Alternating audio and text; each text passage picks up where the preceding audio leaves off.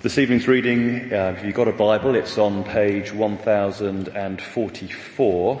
It's Luke chapter 12, starting at verse 13. So that's Luke chapter 12, starting at verse 13.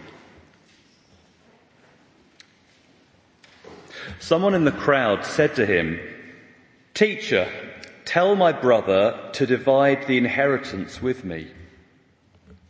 Jesus replied, Man, who appointed me a judge or an arbiter between you?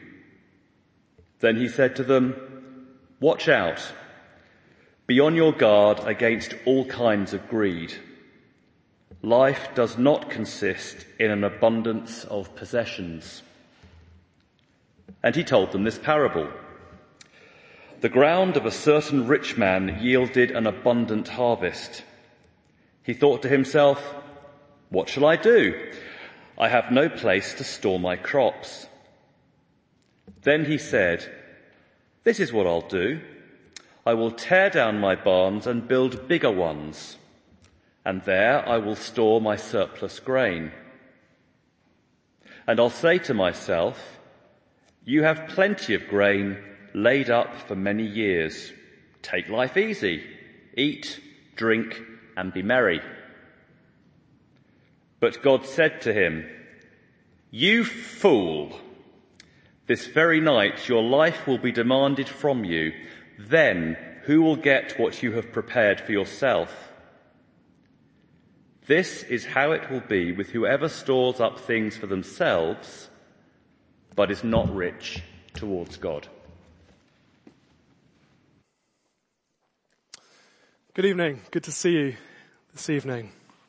Let's pray together.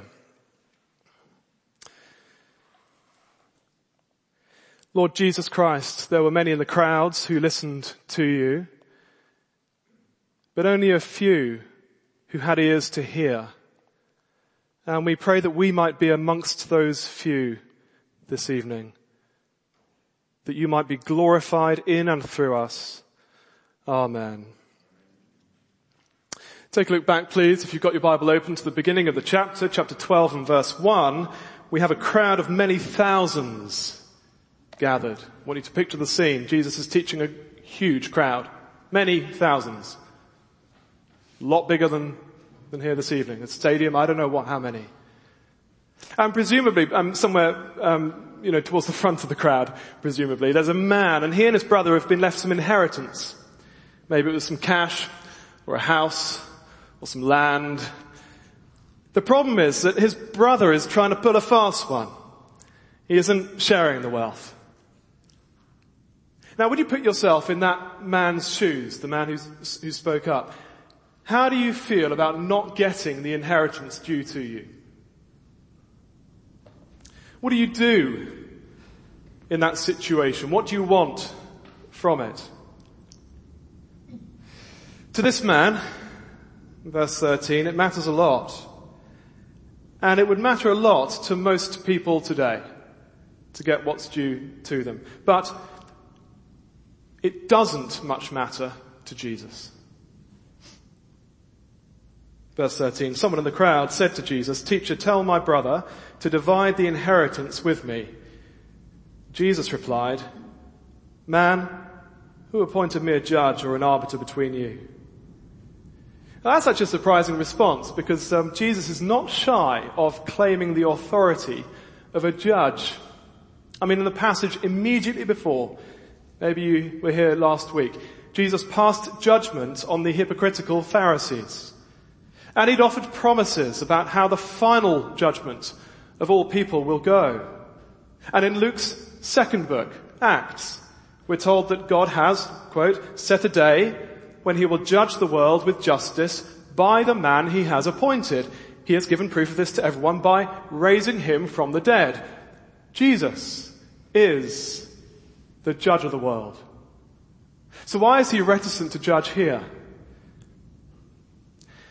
I think it's that Jesus, though he could arbitrate between these brothers, has no interest in doing so because He's far more interested in something far more important than whether or not they or we get what we're owed. Jesus is far more interested in the state of our hearts. Verse 15. Then he said to them, watch out. Be on your guard against all kinds of greed. Life does not consist in an abundance of possessions. There are some warnings in life that we might ignore. Some are quite surprising. You know, gives you cancer. Oh, never mind. You know, but others, other warnings we take very seriously. Let's say you have chest pain or discomfort in the upper body, or drooping or weakness down one side of your body, or shortness of breath, or a lump on your breast, or blurred vision, or swelling in one or both legs. Those are some red flags that should not be ignored. And most of us would drop everything to attend to them. Jesus warns us about something that if we see it in our lives, we ought to drop everything and attend to it. Watch out. Be on your guard against all kinds of greed. Life does not consist in an abundance of possessions. There are all kinds of greed, aren't there? We can be greedy for money. We can also be greedy for good academic results. We can be greedy for a house or a bigger house we can be greedy for more entertainment. We can be greedy for status with mates or colleagues or even churchgoers or in our families or on TikTok or Facebook. And we can be greedy for possessions, for those things that we just think will improve our lives. And of course, we can be greedy for food. Now going after most of those things, think about the, the swirling voices. Going after most of those things is seen by people as totally natural and normal. And in, in many cases good. It's those things, of course, we're told that give you security and satisfaction. It's those things that make you sorted. Yeah, pursue them. Be greedy for them. An article I read about uh, this week was about music and money. And it said that Mozart rarely penned a note without a net profit in view. He wrote to his father Leopold in 1781, believe me, it is my full intention to make as much money as I can. For after your health, it's the best thing you can have in life. We're never going to listen to Mozart again, uh, in the same way, are we? Again. Jesus sees things differently. Jesus sees things rightly. Watch out. Be on your guard against all kinds of greed. Life does not consist in an abundance of possessions. Why then must we watch out for greed in our lives? Why must we guard against it? What do you guard against in your life? What do you guard against? This is something we must guard against. Well, Jesus tells us a story about a man to help us see why uh, this is this is so uh, serious. Verse 16. And he told them this parable. The ground of a certain rich man yielded an abundant harvest. He thought to himself, what shall I do? I have no place to store my crops. Then he said, this is what I'll do. I'll tear down my barns and build bigger ones. And there I'll store my surplus grain. And I'll say to myself, you have plenty of grain laid up for many years. Take life easy. Eat, drink, and be merry. This man is a success, isn't he? He's done very well. It wasn't easy to get where he is. He's worked hard to get his 27 GCSEs and his 9 A levels and, and, and that starred first at Oxbridge. He, he worked hard at, at, at, his job for, for years, going up the ranks, but all the hard work has paid off, hasn't it? Now he's got a wife and children, house with a giant flat screen telly, a Porsche out the front, a swimming pool out the back, and there's also a villa in Spain if only he could visit it. He thinks he'll uh, give it up, buy one more locally if this thing carries on. There's just one thing left to do.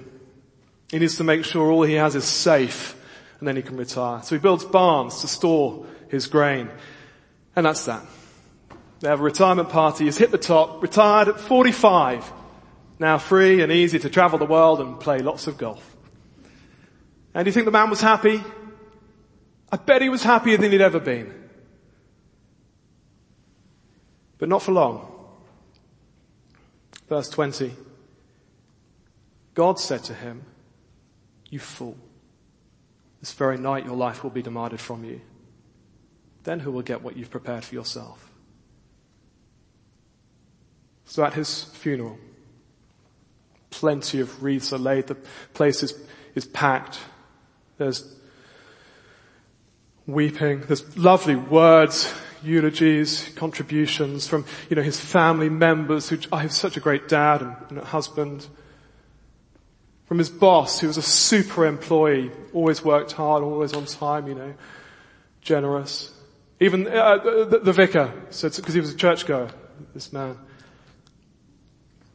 But then amongst a number of the, you know, well-wishing cards, there was one that was picked up, opened. It said, you're a fool. God. In God's eyes, you see, he's a total failure. Now we need to acknowledge how radical that is, don't we?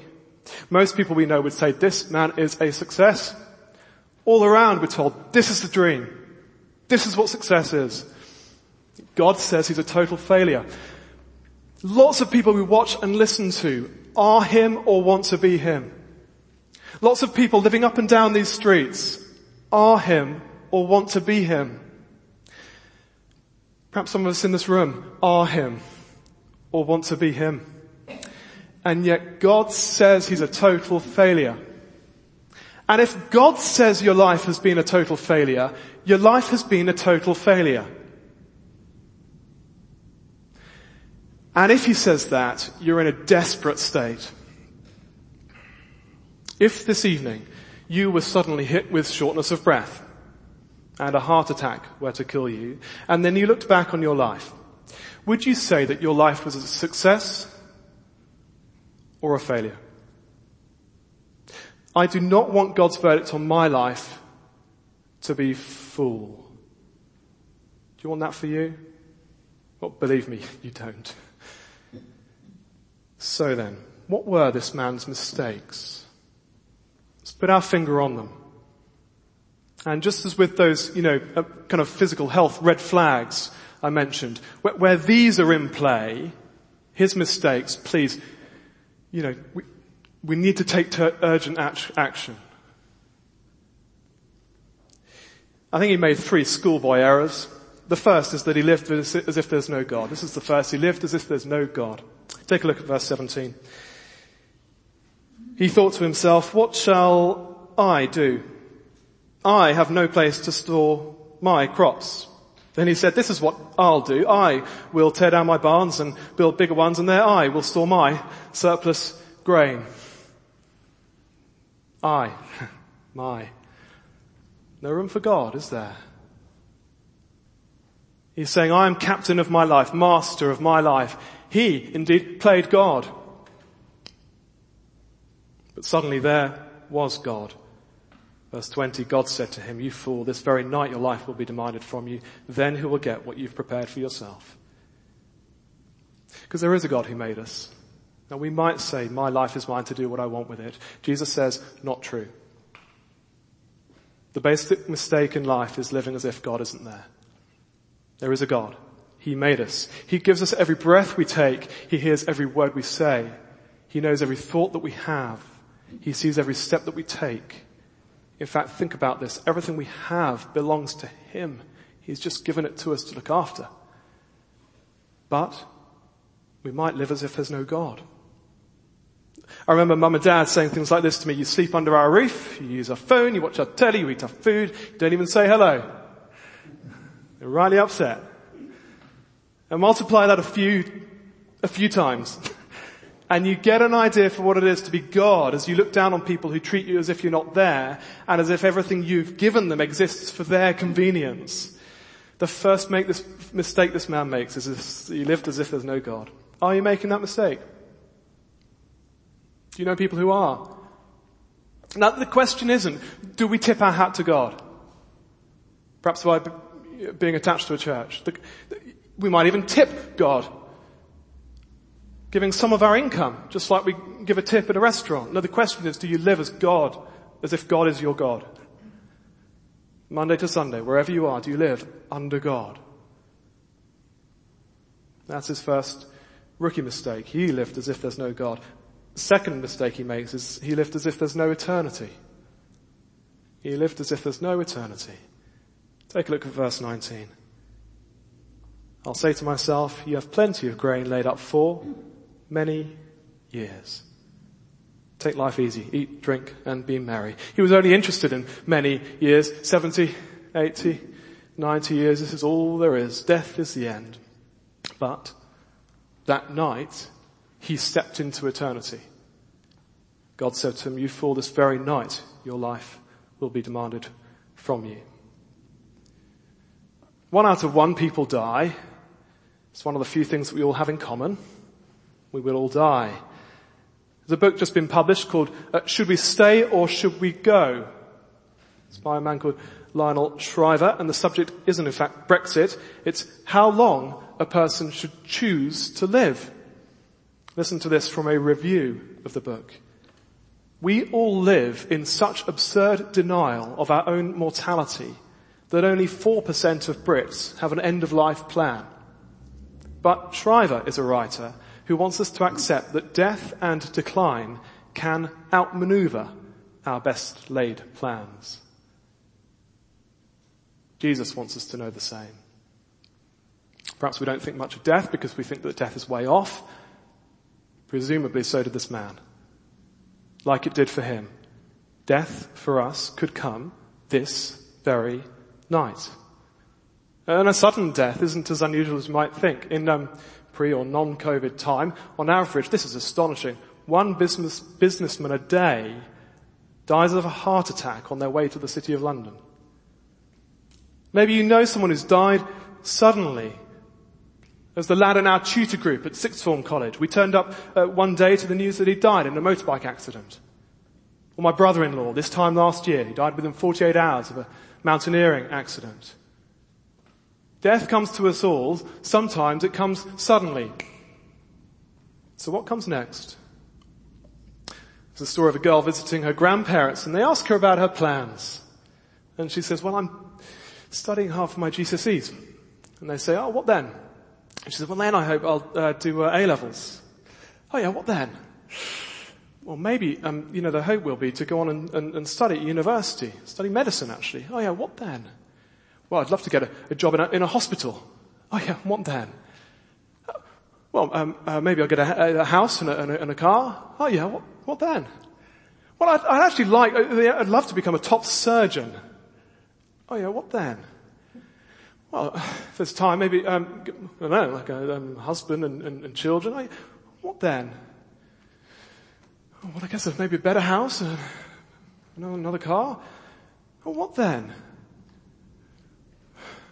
well, I guess I uh, maybe retire early and get to travel at uh, some point. Yeah, what then? Oh, maybe I'll, I'll, I'll retire. Yeah, what, what then? Well, I guess I'll die. Oh yeah, and what then?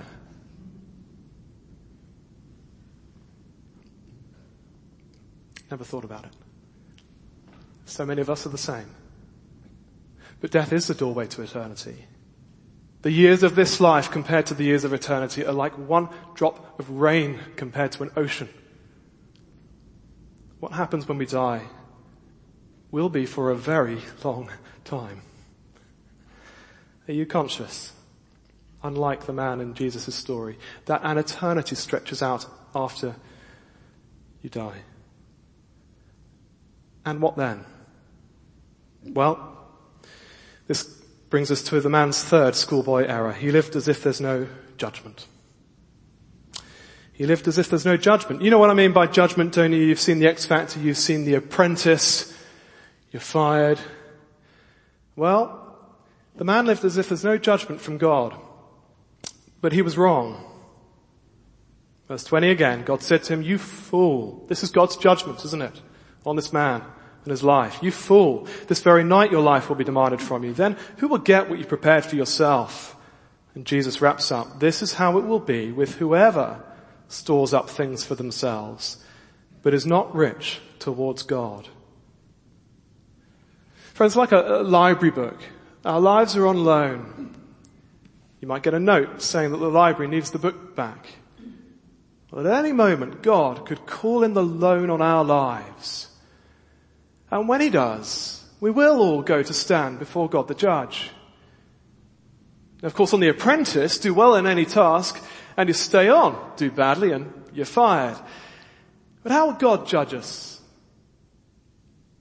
How will, for that matter, God judge Alan Sugar, who seems to have rather big barns? Who will God call a fool? And who will he receive as a friend?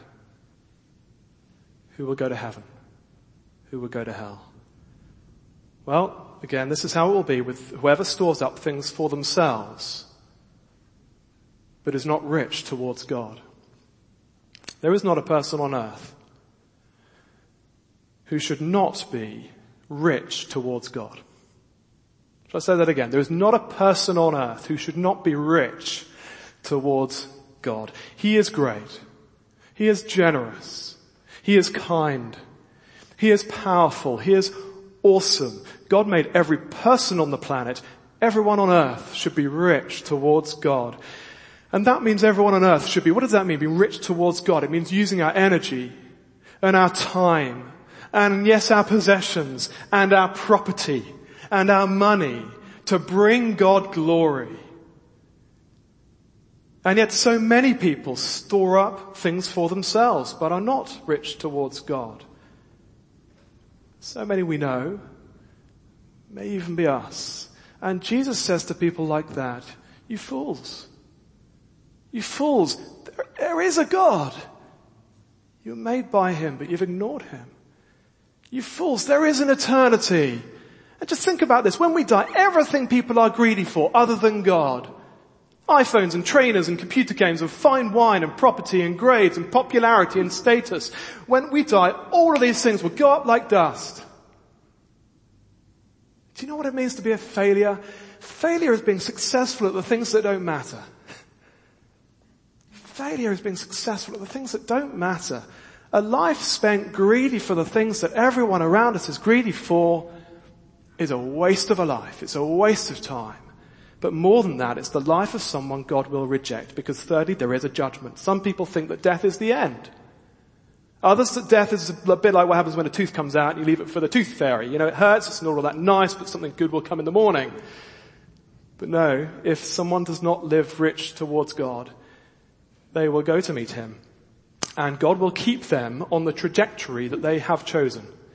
An eternity in hell without Him. Now I know this is not the kind of stuff that makes us feel good. Maybe you'd rather Jesus just shut up. But just as we're told about those red flags for our health, when they come, you know, we quick. And they're, and they're for our good. We're told about them for our good. And just as well, um, did anyone else catch Blue Peter yesterday morning? No? Well, um, I did for the first time in a good number of years. Uh, they're at the beach, and you probably know this already, but uh, we were told that um, lifeguards put out the red flags to, to show us where not to swim because the water's dangerous. That's why they do it. That's why the red flag is put out. So Jesus' warning comes for our good. Jesus doesn't want the verdict on our lives to be, what a fool you've been. Do you know how much he doesn't want that for us? He died so that it might not happen. That's how much. And in fact, it is that death for us, despite us, that shows us so supremely how supremely God is worthy of us being rich towards Him. You see, as Jesus tells the story, He's on a journey. I'm sure you know this already. We read this a little bit earlier, important verse, chapter 9 verse 51. As the time approached for Jesus to be taken up to heaven, He resolutely set out for Jerusalem. And Jerusalem is where He will die on a cross for people who have not been rich towards God. Through that death, he takes the judgment you and I deserve from the Almighty God so that we needn't fear it when we die. And instead, he makes us God's dearly loved children, all for our good and his glory. And doesn't that, doesn't that all the more give us the desire to be rich towards him? to our God. Now we all need this warning. The wonderful truth is that some of you are basically rich towards God. By and large, by and large, you seek to live for God Monday to Sunday, wherever you are. You make decisions based on God's word for His glory. Your hopes for the rest of the summer and, and into the new term ahead, your hope is to be rich towards God. If that's you, do you ever wonder if you're foolish to, to live like that? You're not. You will often be made to feel like you're a fool, but you're not. You live rich towards God, and you can be therefore very confident that God's verdict on you isn't you fool, but, but my friend.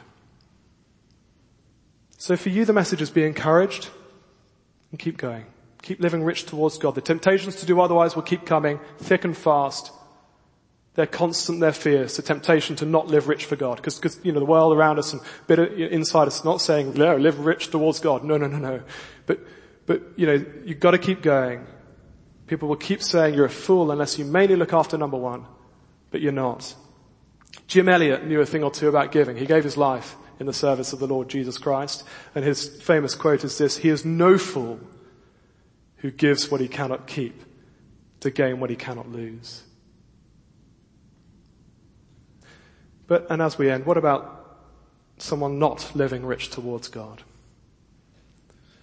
This is you, or if this is someone we know, this is what they need, it isn't enough to go through the Christian motions. Tip our hat to God. If you're not living rich towards God, urgent evasive action is needed. It's a red flag. Please, this very evening, say sorry to God for your foolish living.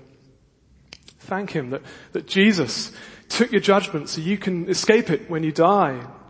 Go to be with Him and commit to living rich towards God and, and then get on with it. Get on and live rich towards God.